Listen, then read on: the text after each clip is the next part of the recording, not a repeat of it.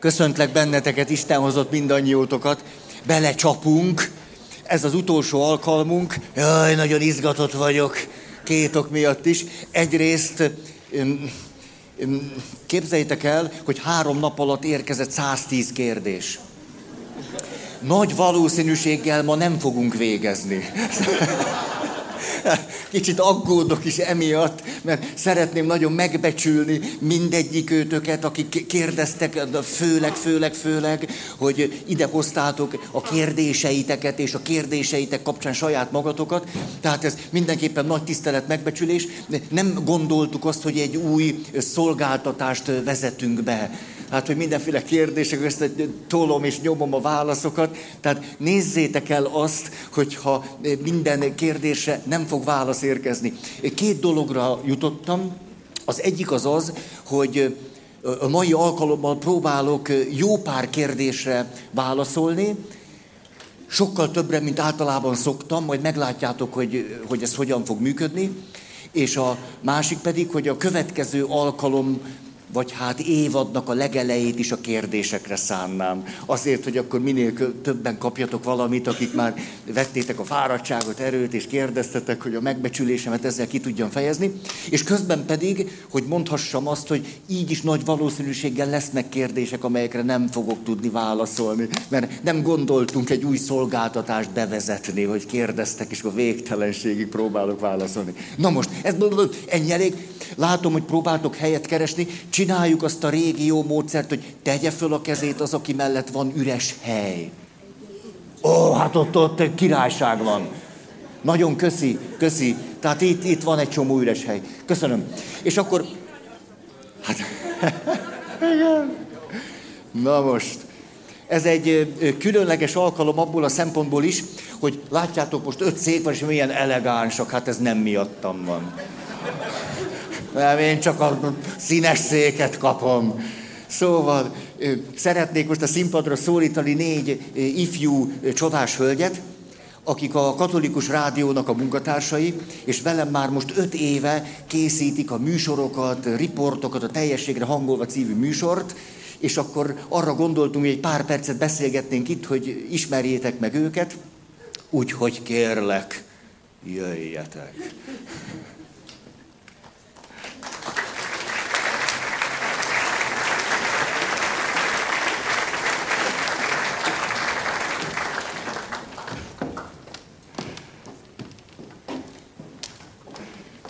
Foglaljatok helyet. És úgy beszéltük, hogy én nekem csak a bevezetőt kellett mondanom, és utána átadom a szót, ez hihetetlenül jól esik most. Köszöntünk mi is sok szeretettel mindenkit, én Tóth Zsófia vagyok. Mellettem pedig kolléganőm Gerbei Anita, Csút Judit és Kozák Anna Mária. Mi készítjük Ferivel a Teljességre hangolva című műsort a Magyar Katolikus Rádióban immár öt éve, ahogy Feri el is mondta. És hát először is Ferinek szeretnénk megköszönni, hogy itt lehetünk, hogy együtt ünnepelhetjük ezt a jeles alkalmat, illetve ünnepelhetjük a műsort is. És azt szeretnénk bemutatni nektek, hogy hogyan készülnek ezek a műsorok, hogyan kapcsolódunk az előadásokhoz, és hogy mennyiben más ez az egy-egy 20 perces etap, ami a Magyar Katolikus Rádió számára készül, mint az előadások, amit Feritől megszokhattatok, pedig a témák azok nagyon-nagyon hasonlóak, hiszen mindig az előadásokhoz kapcsolódunk. Itt ezen az alkalmon is fog készülni felvétel, egy rádióműsor, ez valamikor a nyár folyamán fogadásba kerülni. Reméljük, hogy szeretettel fogjátok hallgatni ti is. Egyébként az adás a teljességre hangolva műsora az mindig hétfőnként 21 órakor, illetve 21 óra 4 perckor kezdődik egészen pontosan, tehát a Magyar Katolikus Rádióban. Több apropója is van egyébként annak, hogy itt vagyunk. A műsor 5 éves születésnapja csak az egyik hiszen elindult egy együttműködés a Pálferi Teljes Életért Alapítvány és a Magyar Katolikus Rádió között, amelynek keretében az a tervünk, hogy a pálferi.hu oldalra föl fognak kerülni a Ferivel készült teljességre hangolva című műsorok is. Figyeljétek a honlapot, hiszen hamarosan a tervek szerint elérhetőek lesznek a műsoraink és öt éves a Pálferi Teljes Életért Alapítvány is, ezt is ünnepeljük, és öt éve beszél Feri a sémákról, tehát több apropója is van annak, hogy most itt ülünk, de akkor azt javaslom, hogy nézzük meg most azt a kis filmet, ami arról készült, hogy mi is a teljességre hangolva, és hogyan indult a műsor.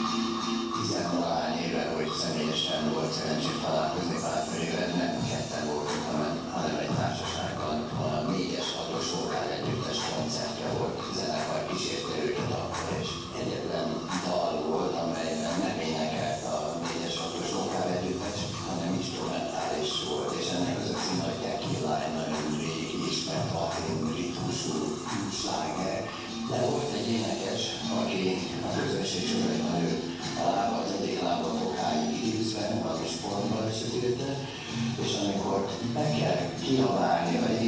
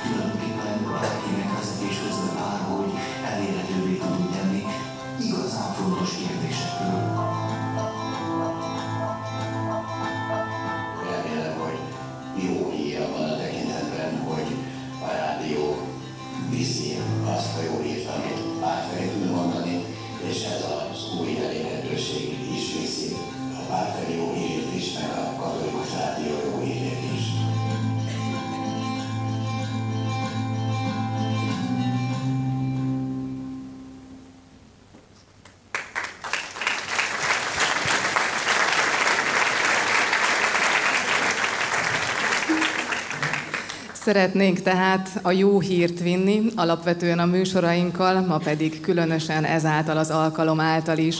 Annyi kiegészítést tennék csak a kisfilmhez, hogy a legelső megszólalónál talán emlékeztek, hogy úgy fogalmazott, hogy volt egy műsor a Magyar Katolikus Rádióban. Ez azért lehetett, mert új időpontra került, körülbelül egy fél évvel ezelőtt, 21 órakor kezdődik, tehát hétfőnként a teljességre hangolva. Rendhagyó helyzetben vagyunk, hogy most többen fogunk beszélgetni Ferivel, hiszen alapvetően, amikor a műsor készül, akkor egy szerkesztő az, aki Ferivel beszélget, illetve előtte meghallgatja az előadást, felkészül, jegyzeteket készít, forgatókönyvet ír, utána elkészül a felvétel, aztán azt megvágja, zenét tesz alá, és adásba helyezi. Tehát egyébként egy kicsit magányosabb műfaj, mint ahogy ez most látszik, úgyhogy mi is egy kicsit rendhagyó helyzetben vagyunk az egymásra hangolódás folyamatában, csak hogy a műsor címére utaljak. Most pedig átadom a szót kolléganőimnek, akik a sémákról fognak beszélgetni Ferivel. Sémák, hát eleve az jutott eszembe, amikor idefele jöttem, hogy hány olyan adás volt, ahol azzal kísérleteztünk, hogy ezt a szót egyáltalán kikerüljük. Mert hogy ez olyan tudományos, hogyan hozzuk ezt minden adásban kontextusba. De most nem fogom tudni kikerülni, mert hogy a sémákról fogunk általánosságban beszélgetni. De egy megfogalmazást azért megosztok mindenkivel, hogy föloldjuk a séma szót, azt hiszem, hogy az egyik változat az az volt, hogy gyermekkori sebzettségeink mintázat, amelyből fejlődhetünk később egy ilyen pozitív üzenettel. Ezt nem... Tehát egyszerűsítettük a helyzetet. Úgyhogy ha nem haragszatok, ezt nem, nem fogom minden alkalommal, ezt most maradjunk a sémánál, és egy nagyon egyszerű kérdést tennék föl, amit soha nem tettünk föl az öt év alatt, egyszer se, de még adáson kívül se, hogy annó miért döntöttél a sémák mellett, hogy behozod ide az előadásra ezt a témát, ezt az elég nagy témát? Igen, aztán rájöttem, hogy még szoktuk használni azt a körülírást, hogy belső hiedelemvilág. Ugye ez, ez, ez is nagyon megy nekünk. Hogy a, mikor a sémákra rátaláltam, akkor arra jutottam, hogy ez egy nagyon izgalmas új dolog volt akkor, a szakirodalomban is új volt, és hogy nagyon sok megközelítést egybegyúrt, nagyon árnyaltan látott rendszer szemléletben, és nagyon gazdagon írta le azokat a jelenségeket, amiről azt gondoltam, hogy ez sokunkra érvényes.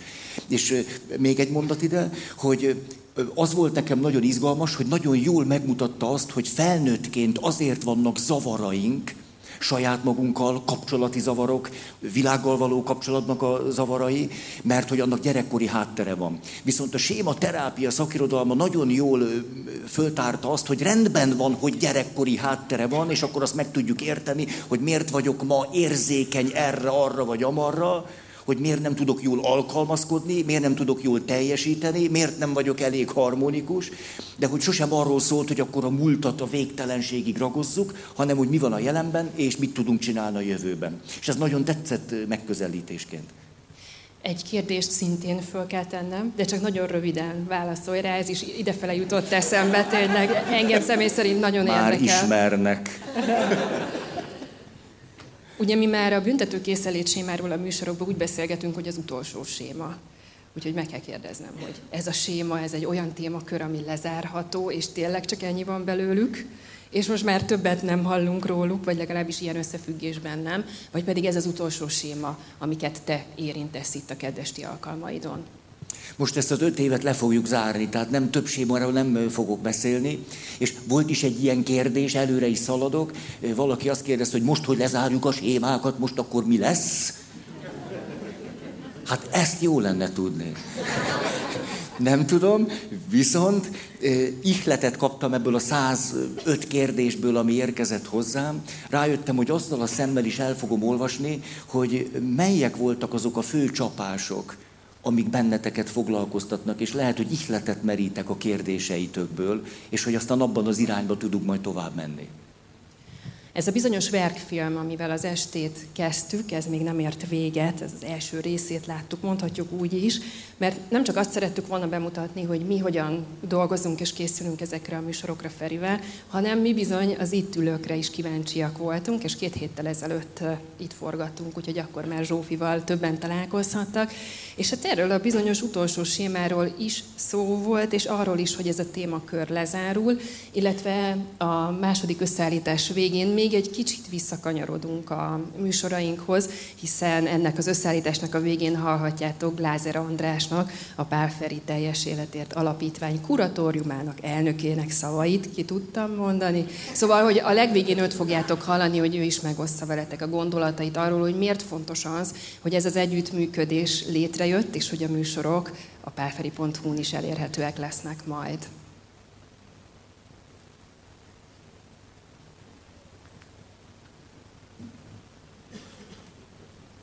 Tehát ennek van egy második része, a technikához beszélek. Nem tudom, hogy milyen néven, mert montázs, azt hiszem az a címe, és ez... Igen, köszönöm.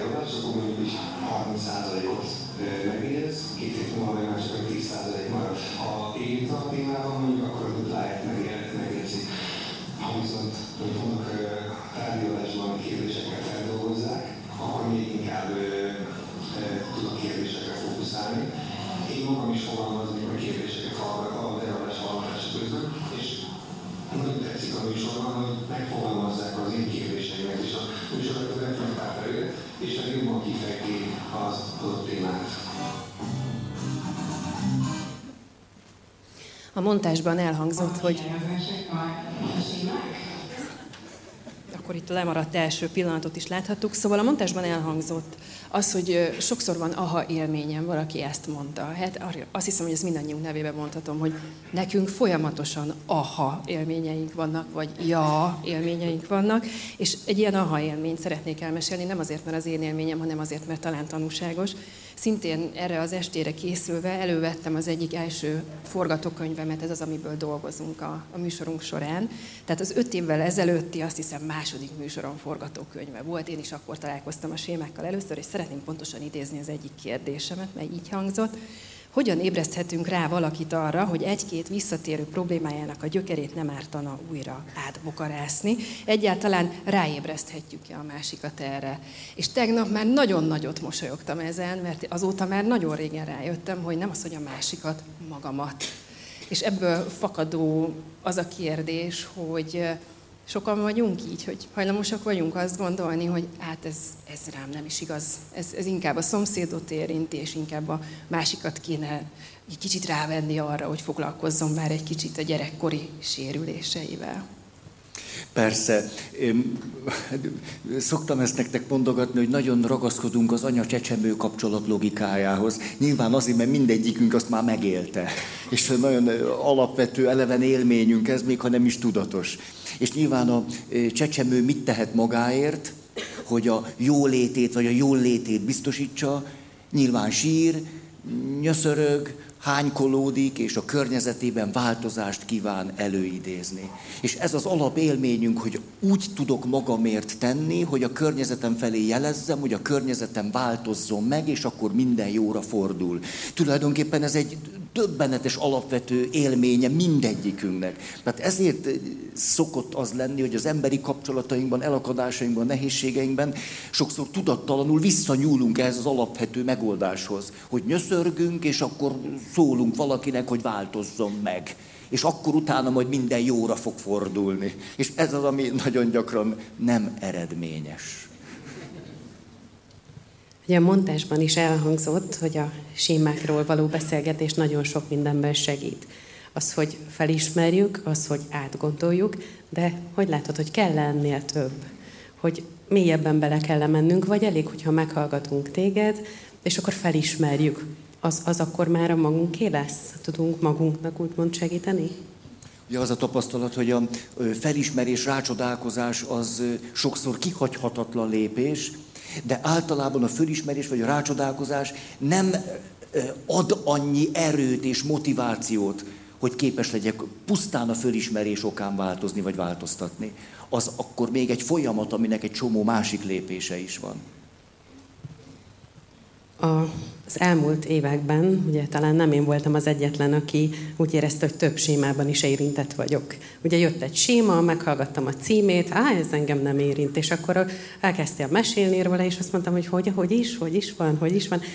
Van-e maximális limit, hogy ebből a bizonyos 18 sémából mennyi tud egy embert érinteni?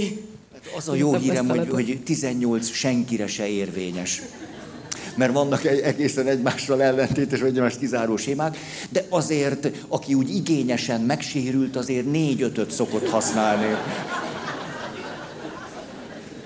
És ugye talán egy kicsit az első kérdésemhez kapcsolódva, hogy mennyi idő alatt dolgozhatjuk ezt fel. Hát nyilván minden, nincsen recept mindenkinek egyéni, de hogy hogyan látod, hogy a felismeréstől eljutva a gyógyulásig, mert ugye ezt a szót is sokszor használjuk, és ez a cél nyilván, hogy milyen folyamaton mennyi ideig kell átmennünk.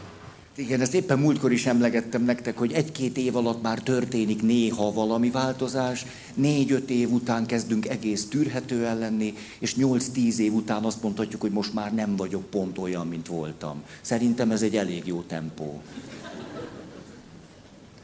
Montáshoz kapcsolódva szeretném én is az első kérdésemet feltenni az egyik megszólalóval, hogy úgy fogalmazott, hogy egyszer talán majd 70 éves korunkban sikerül megvalósítani azt, amiről keddesti alkalmaidon beszélsz.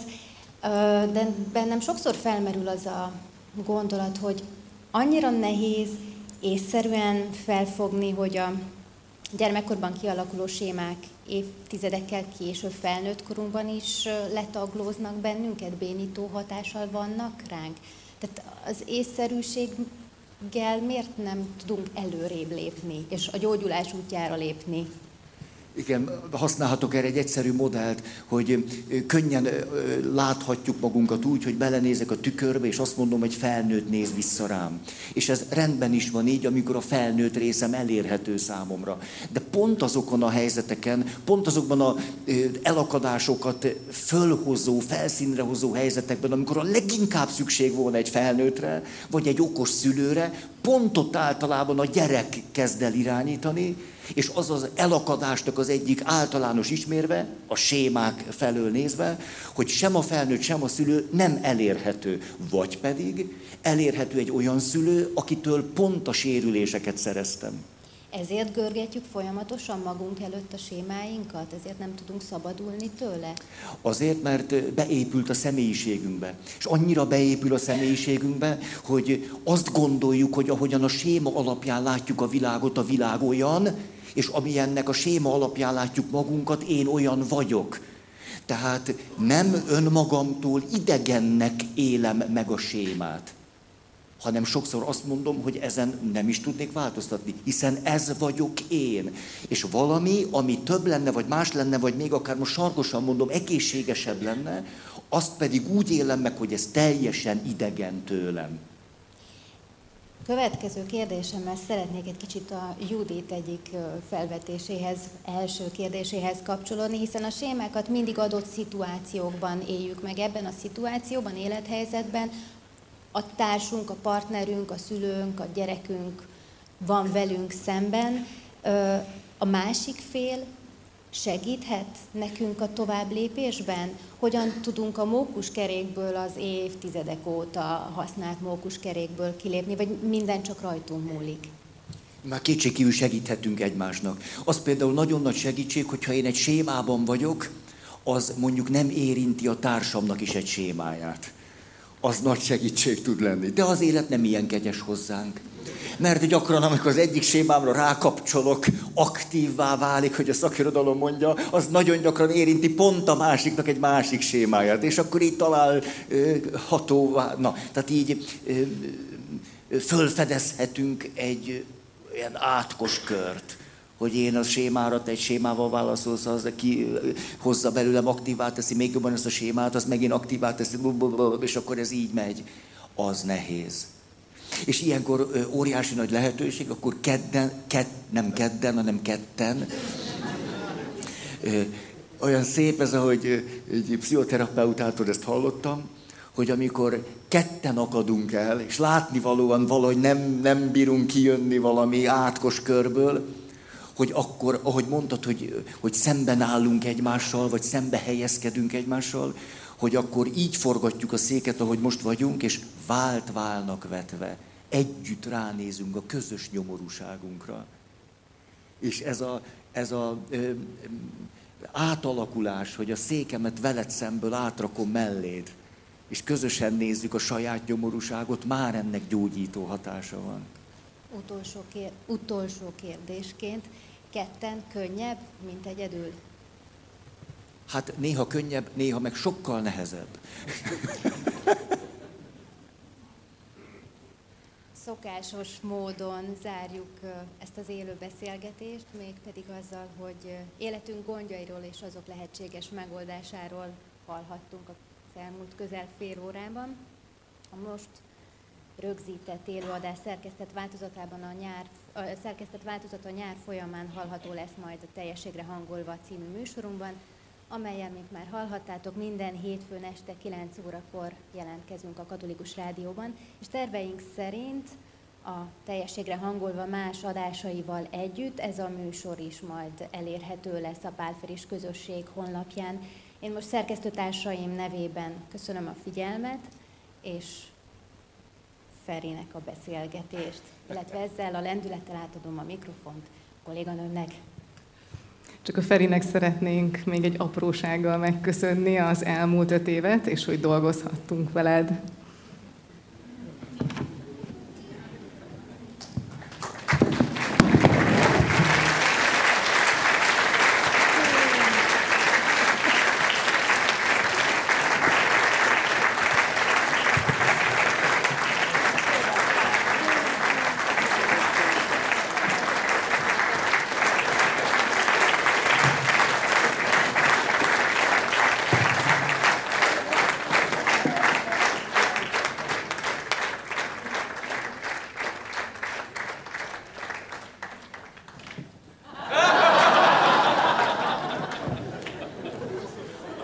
A 105 kérdés közül az egyik úgy hangzott, hogy mennyit kapok a cégtől.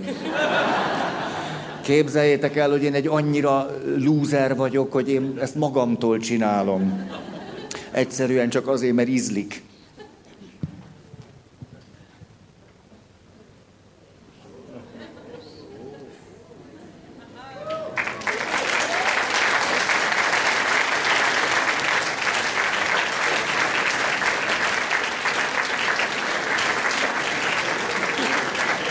Teljességre hangolva őt. Köszönjük szépen, Feri, hogy itt lehettünk, és nektek is, hogy itt lehettünk veletek.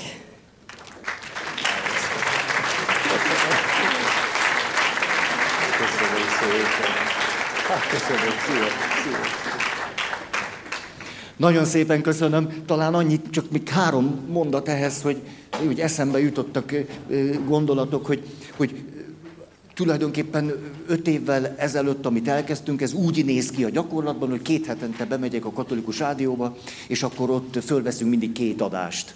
Tehát akkor mindig ott ben vagyok egy órát, és ugye öt éve ez azt jelenti, hogy két hetente találkozunk, és di di di di di di di di ez egész hozzánőtt az életemhez. És két élményemet erről, hogy éppen a Börzsönyben nyaraltam, és vásároltam ott valami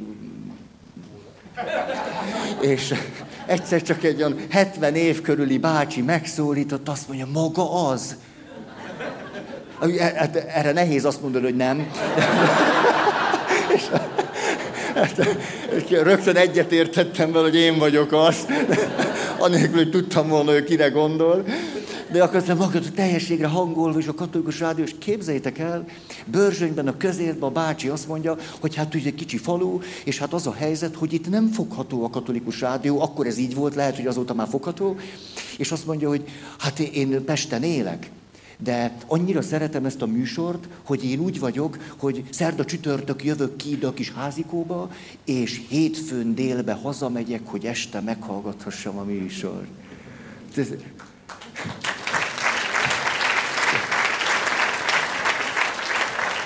Ezt álmomban nem gondoltam volna, hogy ilyen létezik. És a másik élményem, hogy összefutottam valami program volt egy neves egyetemnek a rektorával, és a neves egyetem rektora, ugye tudjátok, hogy szeretem ezt a kifejezést, hogy neves egyetem, már persze van neve. Tehát, de így sokkal jobban hangzik. Tehát a, a, a neves egyetem rektora azt mondta, képzeld el, Feri, én vacsora közben mindig megszoktam hallgatni hogy én mindig akkor vacsorázok, és akkor bekapcsolom, és ez nagyon jó, és ó, nem akarom tovább mondani. Szóval sokunknak egy csomó munkája van benne, és hogyha ezzel tudunk most majd nektek valamit még adni, és akkor le tudjátok töltögetni, hány adás lesz fönn?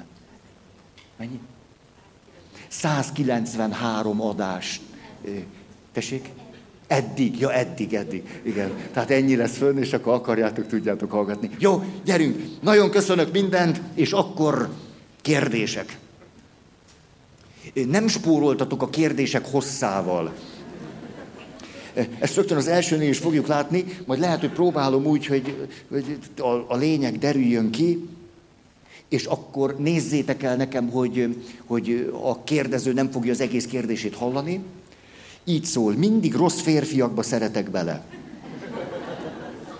Mondjam tovább, vagy ez így? De szerintem ez elég, nem?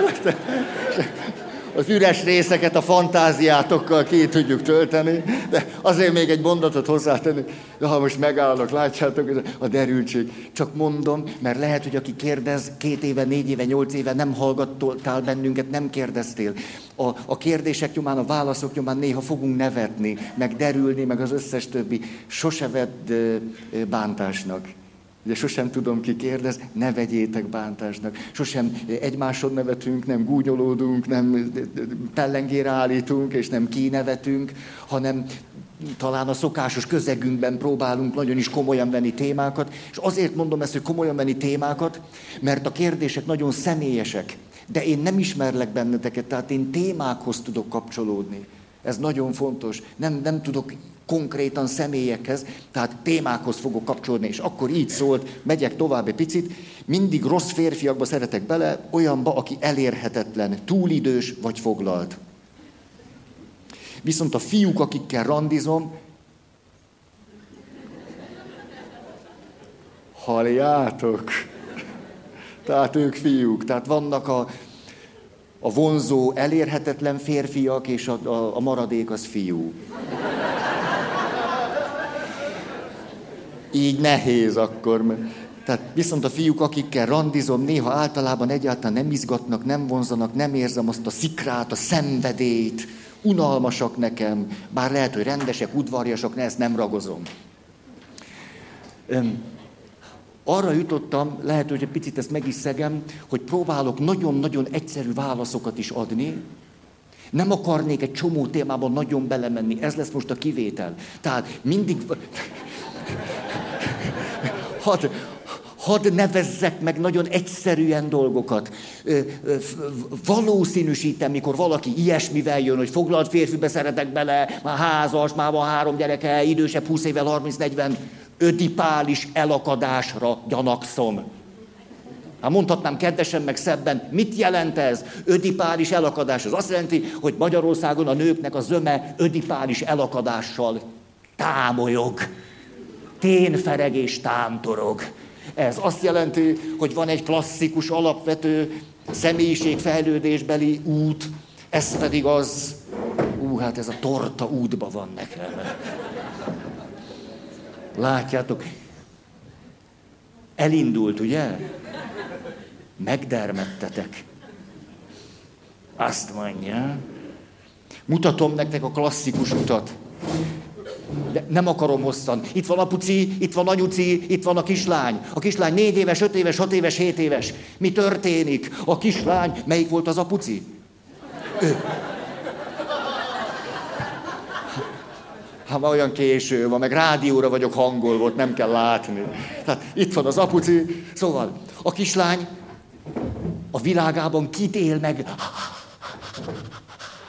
aki vonzó, aki a szenvedélyát, szenvedélyát, szenvedélyét szítja, akivel legszívesebben rengeteg időt töltene, akivel rengeteget játszana, akinek a tekintete nagyon fontos neki, akinek a dicsérete energetizálja, aki miatt érdemes fölkelni, akivel a legjobb játszani, akivel a legjobb beszélgetni, és a legjobb, hogyha ő mondja a mesét. Hát ki? Na hát persze, apa. Ezért aztán a kislánya, hogy mondani szoktuk az ödipális korszakban, némi szerelmet él át az apuci iránt, és próbálja befúrni magát ide.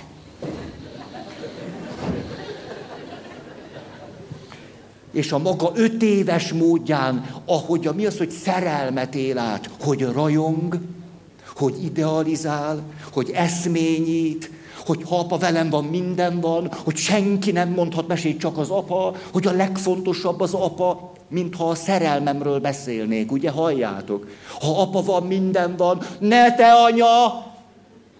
Ismerős ez, és akkor te zokogva mész, és sírsz, és kinyitod a csapot, hogy ne hallja a család, hogy zokogsz. Miközben Hát de tudom, hát szokott ilyen lenni, hogy nem vagyok jó anya, ez könnyű neki, mert én viszem el a rossz rendőr szerepet, mert én mondom, hogy nem lehet, az apa megjön, és akkor itt úszkál. Lehet, hogy erről is szó van, de általában nem. A személyiség fejlődésben van egy nagyon-nagyon-nagyon fontos korszak, hogy az ős élményét megélhesse egy kislány ebben a védett közegben, amit családnak hívunk, hogy 4-5-6-7 évesen rajonghasson az apjáért, és megélhesse azt, hogy ha apa van, akkor minden van, hogy apa megvéd, és apa jó. Értitek ugyanazok a kifejezések, mint ahogy a szerelmes beszél a szerelméről. Ez idáig teljesen rendben van, ugye? Igen ám, de ki van útban?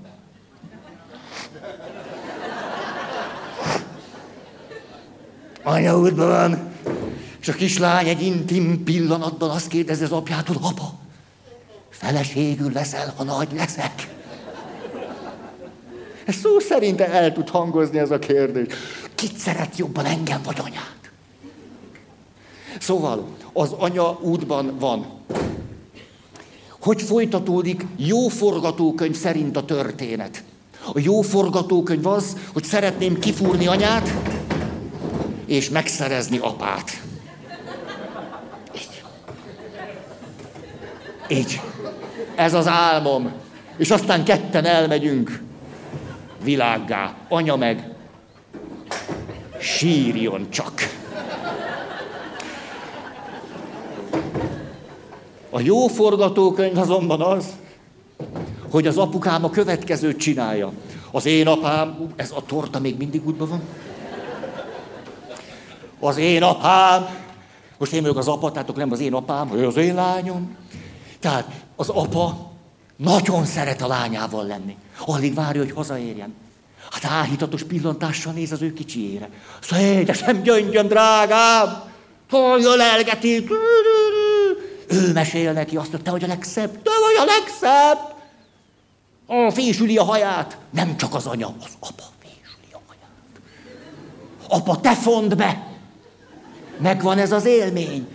Hát ahol egy apa fizikailag, érzelmileg elérhető, a jó forgatókönyv szerint az apa fizikailag, érzelmileg elérhető, és az apa be tudja fonni a lánya haját. Ennyi. Na, miért vagyok ilyen heves, nem is tudom. Tehát a kislány megkapja azokat a pillantásokat, amik az ő vágyaira válaszolnak. Hogy rendkívüli vagy, senki nincs még ilyen, gyönyörűséges vagy, örülök, hogy vagy, örülök, hogy élsz, vonzódom hozzád, szívesen vagyok veled, de jó az élet, értitek? De közben egy másik üzenetet is kap az apától, hogy az apa azt mondja, nagyon sajnálom, édesem gyöngyöm, van már feleségem. Én az anyádat nagyon szeretem. Mi fog történni a kislányjal? Hát egy kislány, ha nagyon szerelmes, nem adja föl. Nem, hát miért adná föl? Mi első szóra? Szó se lehet róla. Tehát a kislány nekiáll, most kifogytam a térből. Azt mondja, nézzétek csak. Látjátok? A női praktika. Hoppá. Tehát a kislány, hogyha nagyon oda van az apjáért, jó esetben nagyon oda van az apjáért, mert az apja fizikailag és érzelmileg elérhető, és az apa áhítatos pillantással nézi a csodás kislányát, akinél nincs rendkívülébb, ezért ez nyilván bíztatás lesz a lánynak, hogy próbálkozzon.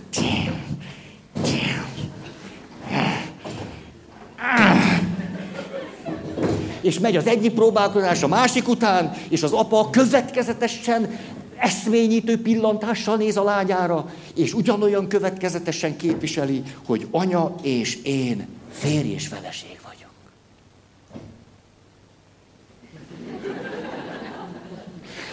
És ez meghozza a kislány számára 5-6-7 évesen a könnyek áradatát. Ez szörnyű! Értitek, hogy egy alapvető válságon kell átmenni a kislánynak, átélni azt, hogy nem tud ide befurakodni hogy lehetséges az, hogy nagyon szeret valaki, de mégse lesz az enyém. Hmm. És amikor ez megtörténik, egyszer csak történik egy izgalmas dolog, a kislány fölfedez az anyukáját, azt mondja, anya, fölvehetem a magas sarkudat? És akkor elhatározza, hogy tulajdonképpen ő is egy olyan csoda jó nő lesz, mint az anyukája. A szó minden értelme. Mert az ilyen csoda jó nőknek lesz ilyen jó pasia. Miért? Hát érdemes akkor olyannak lenni, mint anya. Hát mert anya kifogta a legjobb pasit a világon. Hát akkor olyannak kell lenni, mint anya. Haj, akkor rágyúl arra, hogy olyan, mint anya. Ezért az anyával jóba kell lennie. Micsoda fordulat? A következő lépés, hogy elkezdek anyával jóba lenni. Tőle ellesni, megtanulni, és ó, anya meg én, anya meg én. És egyszer csak megjelenik a fordulat, tessék, már is használjuk itt a dolgokat. Az öt éves Dezsőke. És egyszer csak a kislány átpillant az óvoda kerítésén. A Dezső? Neki van fölfújható gumiú rollerje. Ő a legvagányabb az oviba. Oh. És egyszer csak életében először, már most hat éves, sajnos már csak fél év van az óvodából, de tulajdonképpen elmondja anyukájának, hogy a Dezsővel van a legjobb az oviba. És hogy a Dezső Na, innentől nem folytatom. Ez lenne a jó folyamat. És látjátok, ebben a jó folyamatban van lángolás, és van pofára esés, most mondjuk így egyszerűen, és van veszteségföldolgozás, és az egyik szülőtől átmegyek a másikra, és onnan eljutok a saját korosztályomhoz, és egyszer csak ők már lehetnek így jól együtt, és mind a ketten támogatnak engem, hogy a Dezsőkével jól alakuljanak a dolgok. Ez a klasszikus forgatókönyv. Mikor ez a forgatókönyv elakad, és hát látjátok, hogy itt hány és hány lépés van. Egyszer már beszéltem erről, úgy emlékszem, részletesebben is kifejtettem, nem akarom hosszabban, csak ide akartam hozni. Hogy valaki érzi, miért mindig olyan, aki, aki elérhetetlen, aki így, aki úgy, ödipális elakadás. Ha mondhatjuk szebben, meg ragozhatjuk, meg lehet, hogy ufókon is múlt, ezt nem tudom, de az ödipális fejlődésnek az elakadása maximálisan magyarázza ezeket a jelenségeket. Hm. És ezért nem jó forgatókönyv, ha az apa nem érhető el. Mert ha az apa nem érhető el, mert nincs, mert elváltak, mert meghalt, mert napi 28 órát dolgozik a bányában, akkor nem erélhető. Akkor az alapélményem 5 éves korban, amikor a férfinő kapcsolatnak az alapstruktúrája bennem él, érzésekkel elevenen kialakul, az az, hogy a, a vonzó, vágy titokzatos tárgya, az apa elérhetetlen. Hát persze, hogy akkor elérhetetlen férfiak után fogok vonzódni, mert ez az alapélményem, hogy a vágy titokzatos tárgya, az apa nem érhető el. Hát ebben nincs semmi titok, meg misztérium, meg UFO jelenés, meg... Na. De az is lehet, hogy az apa elérhető. De a kislánynak sikerül befurakodni az apa és az anya közé. Mert mire ő négy éves, öt éves, hat éves, addigra az apa és az anya között a kapcsolat már megromlott. És a kislány ezt nagyon jól érzi. És ezért tulajdonképpen a kislány nagyon is megéri hat évesen, hogy ő fontosabb az apjának, mint az anyja. És ez sem egy hasznos forgatókönyv. Mert akkor előszeretettel lesz egy mintázatom, és bele fogok szeretni majd egy házas férfibe, és azt mondom, én tudom, hogy győztes leszek. Ki fogom fúrni, túrni onnan azt a nőt. Nekem ez az alap mintám, hogy ezt így kell csinálni. Az egész folyamat egészen tudattalan is lehet, de hát én ezt gyakoroltam be. Hogy ilyenkor van egy küzdelem, és én leszek a győztes, és ki kell fúrni azt a valakit, aki eddig ott volt. Hogy ez így működik. Hát nekem így működött. Hát és azóta soha senkivel erről nem beszéltem. Hát miért is? Nem is gondoltam, hogy ez számít, vagy, vagy ez hat rám, hát ez volt hat éves koromban. Hát nem is, nem is gondoltam én egy kicsit se azt, hogy, hogy, hogy én, én le tudtam volna győzni az anyámat. Tehát ezt nem, ezt nem gondoltam. Hogy ezért lehet jelentősége annak, hogy em, akkor egy olyan, olyan férfit találok, akinek van gyereke. Mert akkor egy olyan anyát túrok ki, akinek van gyereke. Mert erről van élményem. És mondhatnám a forgatókönyveket, de azt ígértem, hogy sok kérdés, sok válasz, nem akarom ezt hosszabban.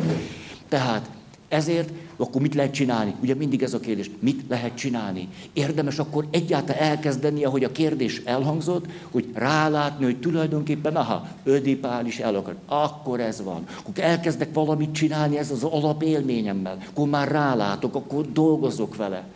Ha, és idebent elkezdenek változások létrejönni. És elkezdenek olyan férfiak vonzóvá válni, akik eddig nem váltak vonzóvá. Mert hallottátok a kérdést, vagy az elérhetetlen férfi, vagy a fiúk. Tehát akkor egyszer csak bennem, ahogyan ezzel a helyzetemmel dolgozok, elkezdek dolgozni az apa kapcsolatommal, egy csomó változás történik bennem. Mit éltem át, hogy anya kapcsolatommal, hogy hogy le tudtam győzni, akkor elkezdek, elkezdek együttérző lenni az anyámmal. Sose gondoltam volna, mert tulajdonképpen nem is vagyunk jóba, de most, hogy ez így áll, tulajdonképpen ez nehéz lehetett az anyámnak. És akkor 30 évesen először elkezdek az anyám mellé ülni. És ez megfelel annak, emlékeztek, hogy öt évesen ülök az anyukám mellé, és azt mondom, szeretnék olyan lenni, mint az anya. Hát csak az elmúlt tíz évben nem is szerettük egymást. Jé, de milyen érdekes, most látom, hogy ő neki ez milyen nehéz lehetett. Nekem föl se tűnt. Tehát akkor itt egy folyamat tudja a kezdetét venni, aminek következtében, hát direkt módon nem tudunk a vágyainkkal, meg a vonzalmainkkal mit kezd most, ne ő vonzó, hanem ő legyen vonzó, ez, ez így nem működik. De az egész rendszert változtatjuk, hogy bennünk él a, a struktúrája annak, hogy férfi, nő és harmadik fél, és ezért kialakul az, hogy egyszer csak, mondjuk egy év után, vagy két év után, először magam is meglepődöm, egy eddig fiúnak tartott életkorú férfi után vonzódást érzek. Nem tart sokáig? De kétség kívül megtörtént. Tehát valami ilyesmi történik. Oké. Okay. Hol a jegyzetem? És nézem. Ah, van 15 perc. Hát szóval. Hosszú kezdésünk lesz jövőre. Jó, ez megint nagyon hosszú. Igen. Ne, nem is ezt mondom, mert hosszú. A rövideket fogom. Tényleg azzal, most el, elnézést, mert időrendben megyek, de a rövideket. Azt mondja, mivel jutalmazza magát Feri atya, amikor úgy érzi, hogy valami, valamit igazán jól csinált? Örülök. Tényleg, kifejezetten. De ha jó volt ez a kérdés, mivel jutalm... Nem, na, azzal például, hogy a jutalmakat összegyűjtöm, a magam számára szánt jutalmakat összegyűjtöm, és szerdán a szabadnapomon egybe kiveszem őket. És akkor szerdát nagyon élvezem, akkor az az én napom, és csak magammal teszek jót, és iszonyú jó. Na. Következő. Mit kezdesz azokkal a sértő megjegyzésekkel, amelyeket rád tesznek? Kő.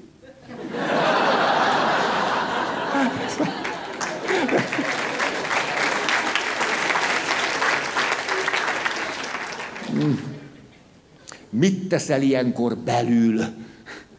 Hát a sértő jegyzéseket, na, sértő megjegyzéseket tesznek rám, akkor az engem dühössé szokott tenni. Amikor még nagyon sérült voltam, jóval sérültebb, mint most, akkor a sértő megjegyzésektől szomorú lettem. Amióta egészségesebb lettem, egy egészségesebb reakciót adok, tehát nem szomorú leszek, hanem dübegurulok. És eh, mikor dübegurultam, akkor ezt megengedem magamnak, hát ez mégiscsak valami támadás ért, ez egy normális reakció, a harag alkalmasát tesz arra, hogy megvédjem magam. Erre általában nincsen szükség, és utána a következő lépésben megpróbálom megérteni a megjegyzéséből, hogy tulajdonképpen ennek mi lehet a hátterébe. És ez néha érdekes, néha nem. Néha megpróbálom megérteni, néha meg nem. Ez így szokott lenni. Következő. De de talán ez még használható lesz nektek, hogy kigyógyultam abból, hogy, hogy fontosnak tartsam azt, hogy mindenki szeressen. Nem, ebből kigyógyultam. Nem, mikor fiatal pap voltam, akkor azt gondoltam, hogy ha majd jól csinálom, amit csinálok, akkor előbb-utóbb majd mindenki szeret. Hát aztán ez miért lenne így? Nem, tehát tudjátok, az élet olyan, mint Zamárdi felsőn a fagyi. Igen, igen, ez, ez a történetet már, hát a Zamárdi felső, 7 éves gyerek voltam, mentem Zamárdi felsőn, kértem apától egy bélást, apa, vagy egy bélást, és akkor mentem, és mentem a nénihez, és egy helyen volt csak gépi fagyi, tudjátok, fagyi farkincával a végén. És én mentem, és mondtam a néninek, hogy csókolom, én vaníliát kérek, mert én a vaníliát nagyon szerettem, a csokit megutáltam. És akkor a néni, pum, pum, vegyes.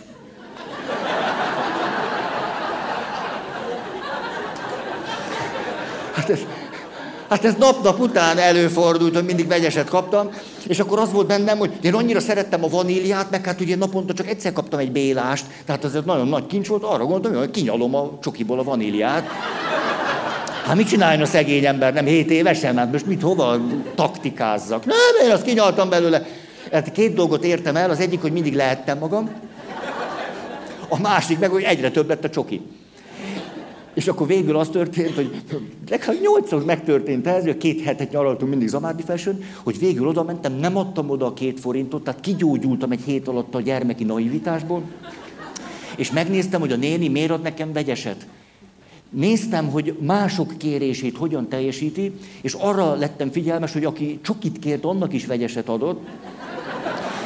És ezért aztán a szemem már nem a nénire, hanem a gépre terelődött, és akkor vettem észre, hogy Zamárdi felsőn az a két kar, tudjátok, ilyen műanyag kis bumszlikkal a végén, meg van egy fajlított kar, műanyag bumszli, amit gyerekkorban annyira szerettem volna megnyomni, hogy az én kezem által jöjjön ki a fagyitól. Tehát Zamárdi felsőn a két kar össze volt kötve. És onnan tudom, hogy az élet olyan, mint Zamárdi felsőn a fagyi. Csak vegyes van.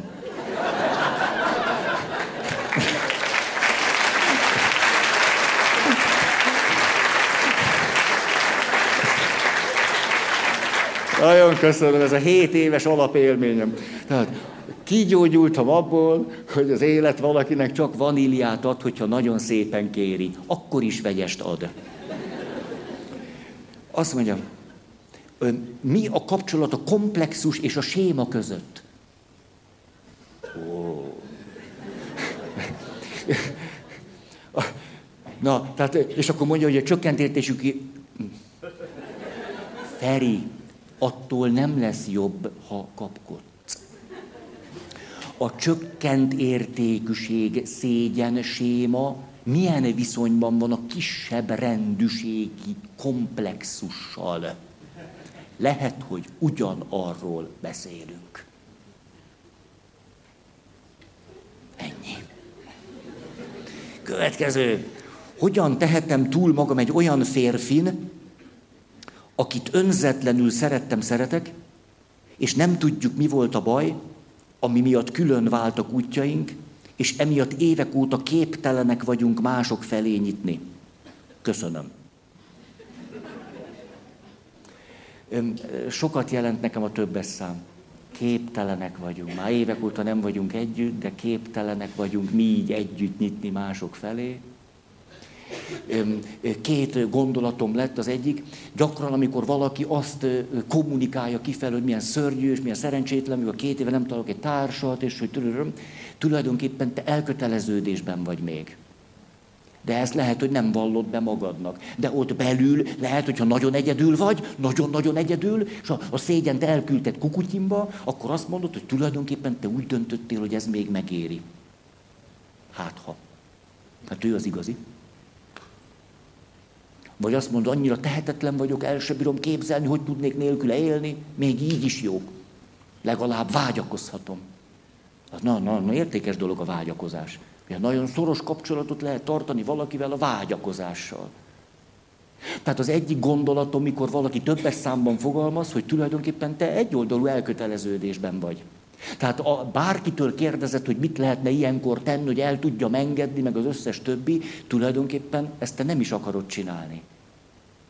Mert eldöntötted, hogy te ezt még nem akarod csinálni. Tehát az első, hogy én szembenéznék a tükörbe, és azt mondom, így akarom, vagy nem. És lehet, hogy az derül ki, hogy igen, te ezt még most így akarod csinálni. Akkor nincs miről beszélni. Mert akkor úgy döntöttél, hogy ezt még így csinálod. És akkor ennek a következményeivel kell élned. A másik lehetőség, hogy tulajdonképpen nem, hanem, hanem ott őrzöd magadban a jó érzéseket, jó emlékeket, mindent klasszat, hogy, hogy, hogy, és az a félelmed, hogyha ezt most elgyászolod, nagyon-nagyon fog fájni, és az életed legszebb dolgai közül egy csomót el fogsz veszteni. És ezt nem akarod. Ezt pedig úgy nevezhetnénk, hogy nem kezdesz bele a szükséges gyászmunkába. Halogatod, mert te mögött egy félelem van, hogy pont azt veszíted el, amire mondjuk, ha azt mondja, mond az öt legfontosabb élményedet, abból négy erről a pasiról szólna. De hogyha te most elgyászolnád, akkor attól félsz, hogy az öt legfontosabb élményedből négyet kikukáztál, és ezt nem akarod. De ez egy félelem.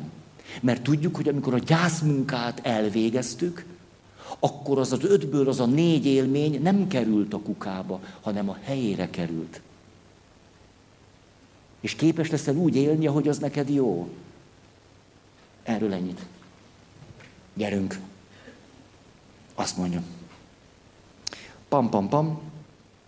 Hogyan tehetünk szert arra a megfelelő mennyiségű érzelmi energiára, ami a megoldhatatlan problémákkal való együttérés megtanulásához, május 23-a, szükséges.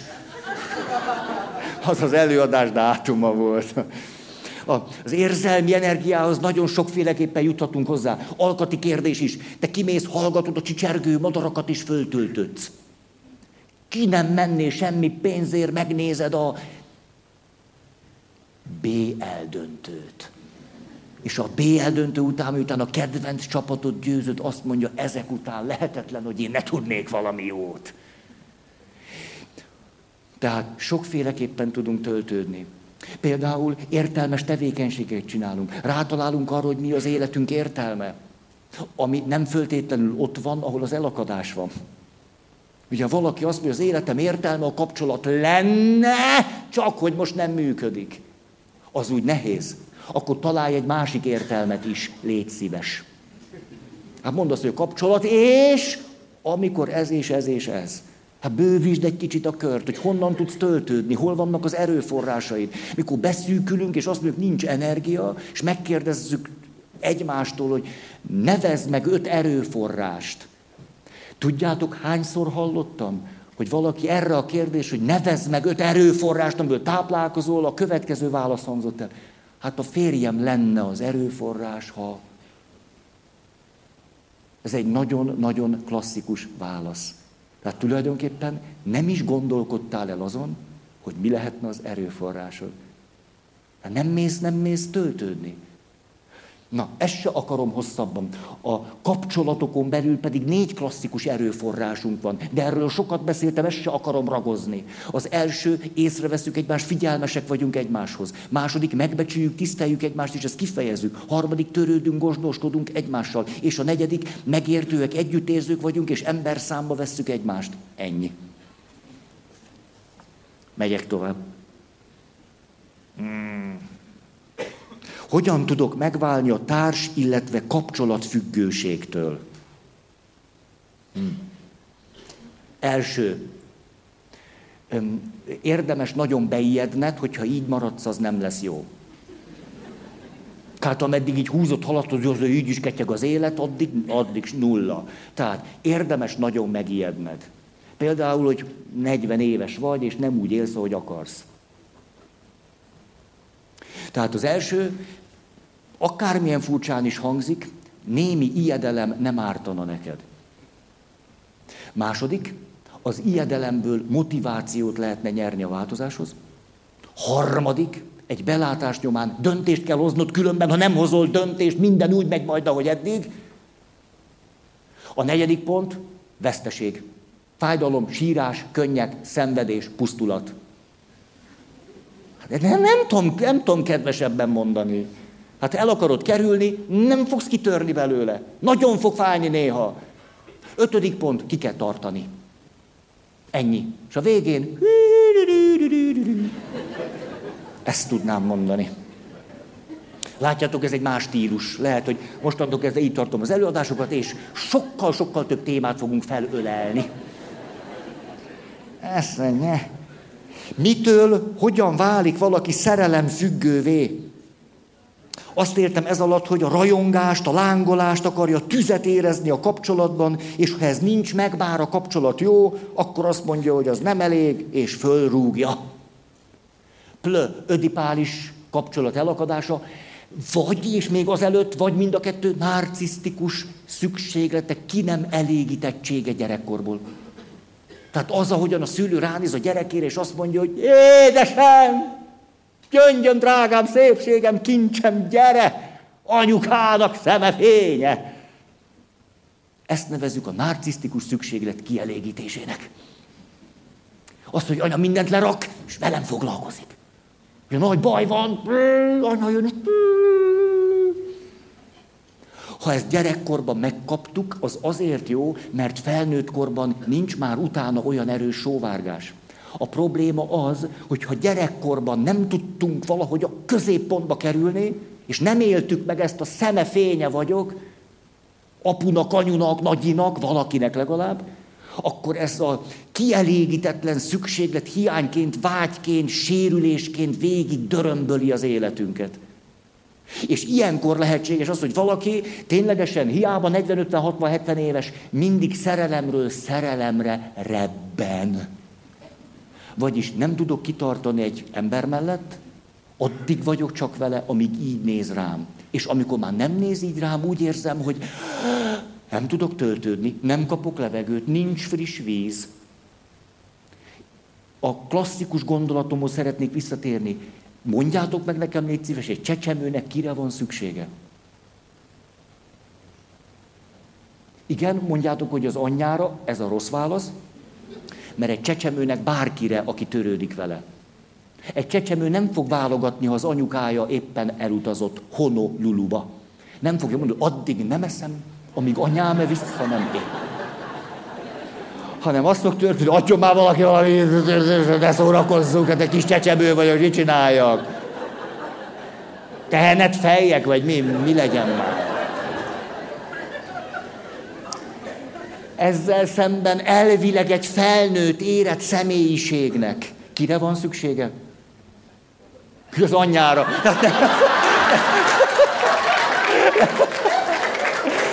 Most feladtam, most 17 évet kukáztatok ki. Micsoda nemzedék. Elköltözöm. Tessék? Mi, adjam a tortát addig? Ja, egyek tortát. Ja, értem. De egyébként jól néz ki a torta. Jól néz ki. Jól néz ki. Nem jut mindenkinek. Na, mire gondoltál? Jó van, gyerünk, Feri! Még a kérdést ragozom itt, de nem válaszoltam. Mi volt a kérdés? Ja, a szerelem függő. Hát válaszoltam rá. Hát nem, szerelem függő, ennyi. Vagyis a végső kérdés, és egy 30-40-50 éves érett embernek kire van szüksége? Egy 30-40-50 éves érett ember tudja azt mondani, hogy rád, akkor is, ha nem nézel rám rajongva két hétig. Egy felnőtt ember engedheti meg magának, hogy bizonyos narcisztikus vagy egyéb szükségletei egy szeretett személy által ne elégüljenek ki. Mert felnőtt vagyok, és nem fogok belepusztulni. A csecsemő nem engedheti meg magának, hogy bizonyos alapvető középpontba őt helyező szükségleteit ne elégüljenek ki, mert ő belehal. Hát amikor egy felnőtt ember úgy él, hogy ő mindig szerelemről szerelemre rebben, akkor az azt jelenti, hogy egy csecsemő üzemmódjában létezik. Ezt nem tudom kedvesebben mondani. Nagyon tudok szeretni bárkit, aki rebben, rebben, de attól még ez így van. Gyerünk, azt a becsárján, megyünk, toljuk. Na most, hogy van? Kedves Feri atya, tudom, hogy nagyon elfoglalt vagy. Nagy gond lenne, ha nem kérdeznék semmit.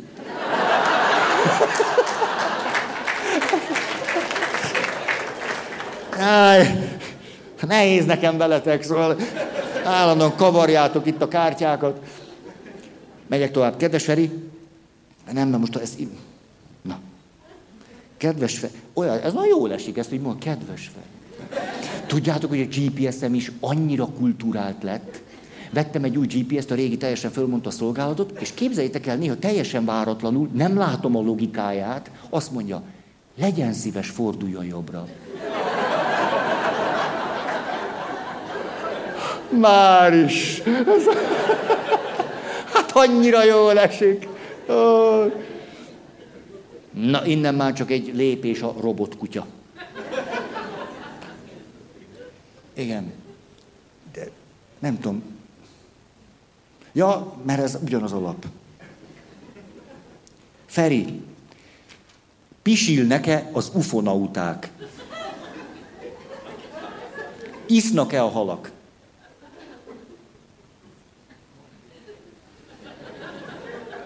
Látjátok, nálunk nincs cenzúra.